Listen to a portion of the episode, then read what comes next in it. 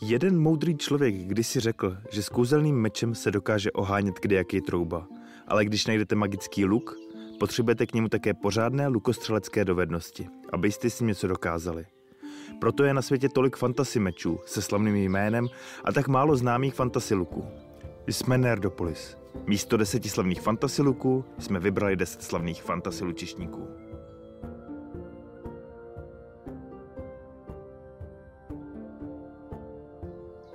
Když se řekne lučišník z fantasy, většinu z nás napadne elfský princ Legolas, který v tomto výběru samozřejmě nemůže chybět.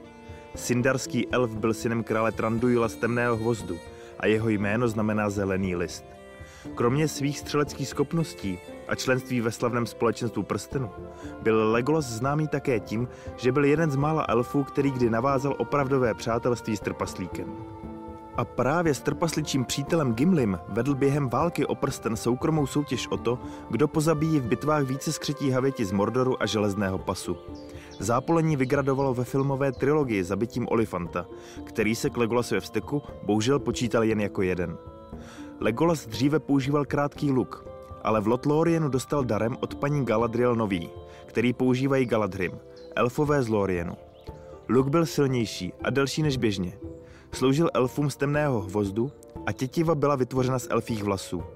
Legola s tímto lukem pak dokázal skolit nespočet skřetů i dalších oblud. Například poblíž peřejí řeky Anduiny Sarn Gebir se střelil z oblohy okřídlenou besty, na kterých létali na zgůlové.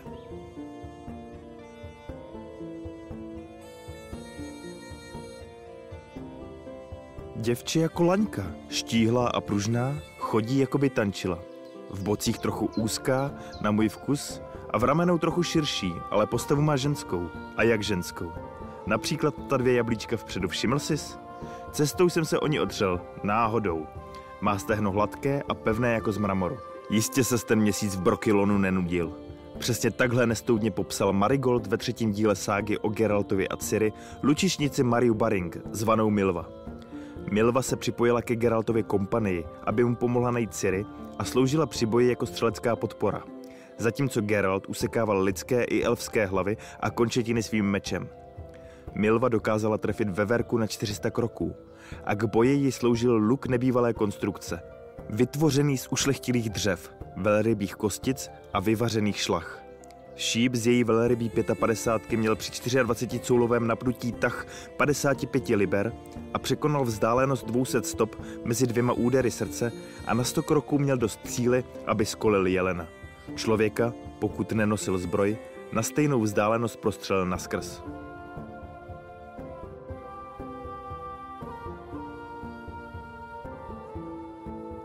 Jestli je umění trefit veverku na 400 kroků, Dalo by se říct, že je též umění schválně netrefit vaši utíkající oběť, aby si myslela, že má šanci a vy si ji tak pořádně vychutnali.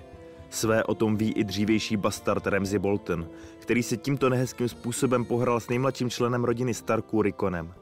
On mu to ale chlapec v celku usnadnil, když se rozhodl, že udělá tu nejhloupější věc, co může a začal běžet rovně. Přesto herecký výkon Ramseyho jako špatného střelce působil bravurně a náš potlesk i umístění do téhle desítky si zaslouží. Rodina Boltonů byla známá svojí zálibou v mučení a stahování svých obětí a jejich rodová slova byla naše ostří jsou ostrá. Její členové ale častěji používali tyto. Stažený člověk nemá tajemství, nebo nahý člověk má několik tajemství, stažený žádné. Remzi byl pravý člen této zvrácené rodiny, protože se v mučení a ponižování vyžíval – jeho techniky byly neotřelé, kromě fyzické bolesti rád využíval i tu psychickou. Často nechával svoje oběti ze svých spárů zdánlivě utéct, lovil je po lesích a to nejraději právě lukem. A právě u této zábavné činnosti si osvojil umění zdánlivě utíkajícího člověka netrefit.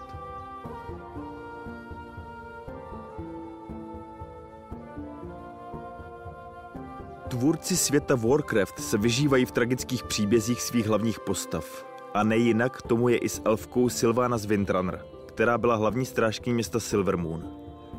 Během třetí války statečně bránila království elfů Keltalas před pohromou nemrtvých vedenou rytířem smrti Artasem Menetylem. Když byla poražena, žádala o rychlou smrt, ale Artas ji přichystal horší osud. Vyrval ji duši a proměnili ve smrtonožku, kterou ovládal král Ličů.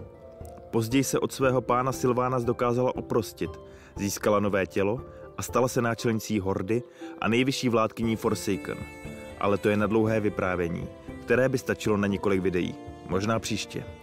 Silvána z Windrunner nosí luk jménem Rael Shalare, kterému se také říká šepot smrti.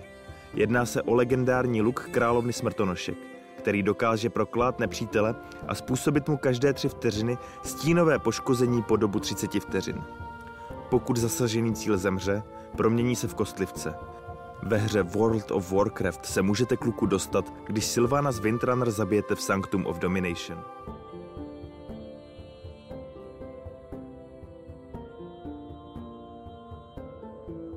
Ashitaka byl mladý muž a poslední princ kmene Emishi, staré etnické skupiny lidí, kteří byli vyhnáni ze západu Japonska.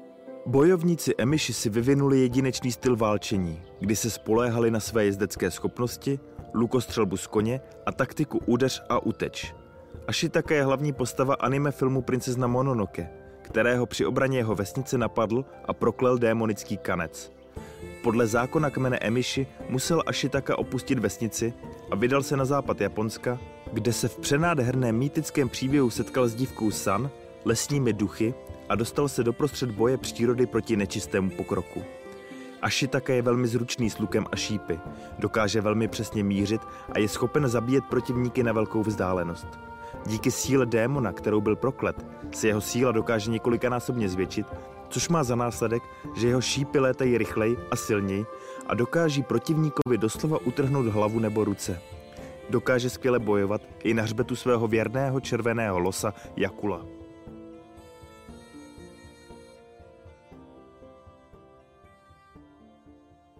Paris byl trojský princ a klíčová postava trojské války z řeckých bájí a pověstí. Během dospívání měl Paris rozsoudit spor tří bohyň, která z nich je nejkrásnější olympskou bohyní. Zvolil Afrodite, která mu slíbila lásku nejkrásnější ženy světa. Tou byla Helena, manželka spartského krále Menelaa, pro kterou Paris opustil nymfu a dceru říčního boha Ainoné. Helenu pak Paris unesl, vyraboval i pokladnici jejího manžela a zapříčinil tak trojskou válku. Kromě schopnosti ukrást někomu manželku a rozpoutat jednu z největších válek dávnověku, byl Paris i skvělý lučišník. Jeho bratr Hektor a vojáci ho v lásce moc neměli, protože do boje na blízko se moc nehrnul. To raději trávil čas v posteli se svojí ukradenou Helenou. Když ale uchopil luk a šíp, dokázal zabít pěknou řádku významných Achajců. Mezi jeho nejznámější zářez patří Achilles, kterého z trojských hradeb trefil přímo do paty a na místě ho zabil. Nebylo to úplně podle pravidel, protože jeho ruku i střelu vedl bůh Apollon. Ale Achilles umřel a to se počítá. Paris pak ironicky také zemřel trefen šípem.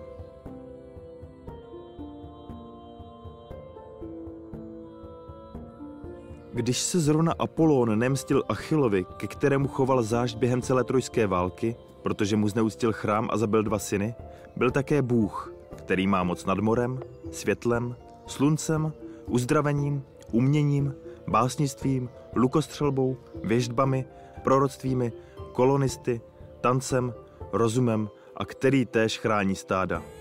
Trochu moc funkcí na jednoho boha, ale za každou dostal určitě zvlášť zaplaceno, takže nemusíte mít strach, že by na tom tratil. Samotný vynález lukostřelby se připisuje právě Apolónovi a jeho sestře Artemis.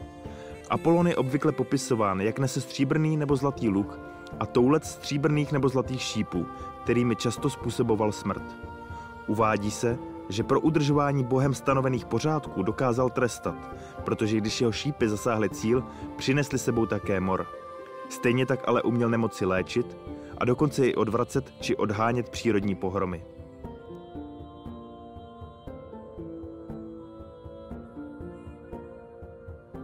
Irvin je apoštol, který v manze Berserk sloužil pod znovu zrozeným Griffithem jako kapitán lukostřelců v bratrstvu Sokola. Ve své lidské podobě vypadá jako obyčejný muž s purpurovým oblekem a špičatým kloboukem s jedinou malou zvláštností. Oči má zcela bílé a chybí jim rohovky a duhovky. V apoštolské podobě se jeho tělo spojí s vlčím tvorem. Tělo zvířete má hustou srst podél krku a z čela mu vyrůstají dva tykadlovité rohy, které slouží Irvinovi jako lučiště pro tětivu. Irvin je schopen v lidské podobě střílet na nedosažitelnou vzdálenost pro člověka a vypálit více šípů najednou s dokonalou přesností na více cílů v různých vzdálenostech od sebe. Když projde metamorfózou, je schopen podobných úkonů, ale ve větším měřítku. Také dokáže vyrábět své vlastní šípy pomocí kožešiny ze spodní části těla. Z kožešiny se vytvoří ostré jehlice, které se po výstřelu pruce rozpletou, když dosáhnou cíle a rozšíří se do velkých trnitých mas, které roztrhají tělo cíle zevnitř.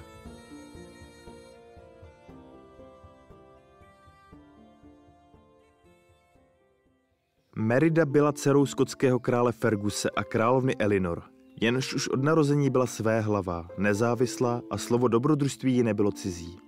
V podstatě nic, co by se hodilo, když jste princezna a vaší jedinou starostí by mělo být, jak se vdát, alespoň podle vaší matky královny.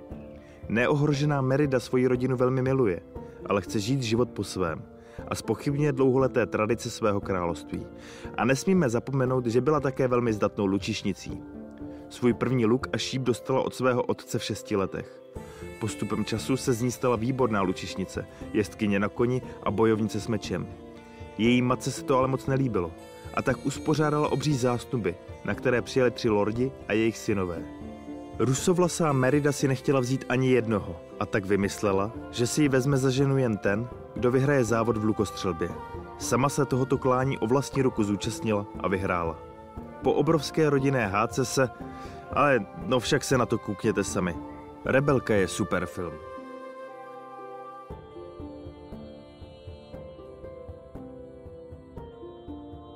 Samozřejmě nesmíme zapomenout na slavného zbojníka Robina Hooda, který chudým bral a sobě dával, nebo tak nějak to bylo. Podle legendy byl středověkému šlechtici Robertu z Loxley během jeho křižáckého tažení zabaven všechen majetek a on odešel z Nottinghamu do Sherwoodského lesa, kde se seznámil se skupinou uprchlíků, která si ho zvolila za svého vůdce a začala mu říkat Robin Hood. Robin a jeho banda začali okrádat zbohatlé šlechtice a obchodníky projíždějící šervudským lesem a na truc šlechtě pak uloupené zlato rozdávali chudým. Robin Hood vynikal v lukostřelbě a luk patří k jeho nejznámějším symbolům. Zkuste si schválně napsat do Google Robin Hood a jeho obrázek, takový, kde by neměl luk nebo šíp, jen tak nenajdete. Jeho luk lze identifikovat jako dlouhý luk, který býval zvláště oblíbený mezi anglickými lukostřelci ve středověku. Vysoký a štíhlý luk je vyrobený z jediného kusu dřeva a je známý pro svoji přesnost a široký záběr. Pověst praví, že když Robin Hood umíral, požádal svého přítele, malého Johna, aby mu pomohl natáhnout tětivu luku a tam, kam šíp dopadne, chtěl být pohřben. A tam, kam šíp dopadl, byl skutečně pochován a na jeho mohylu byl položen kámen, na kterém dodnes stojí.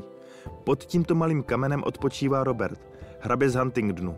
Žádný lukostřelec nebyl tak dobrý jako on a lidé mu říkali Robin Hood. Anglie už nikdy nespatří psance, jako byli on a jeho muži. A to již byli všichni dnešní lučišníci a lučišnice. Napište nám do komentářů, kdo z nich je vám nejvíc sympatický, nebo zdali vám někdo ještě ve výběru chybí. Nerdopolis sledujte na YouTube, podcastových apkách, na Facebooku i Instagramu. Za pozornost děkuji a s vámi se loučí Libovan Kenobi a Honzi Křepelka. Geek and Proud.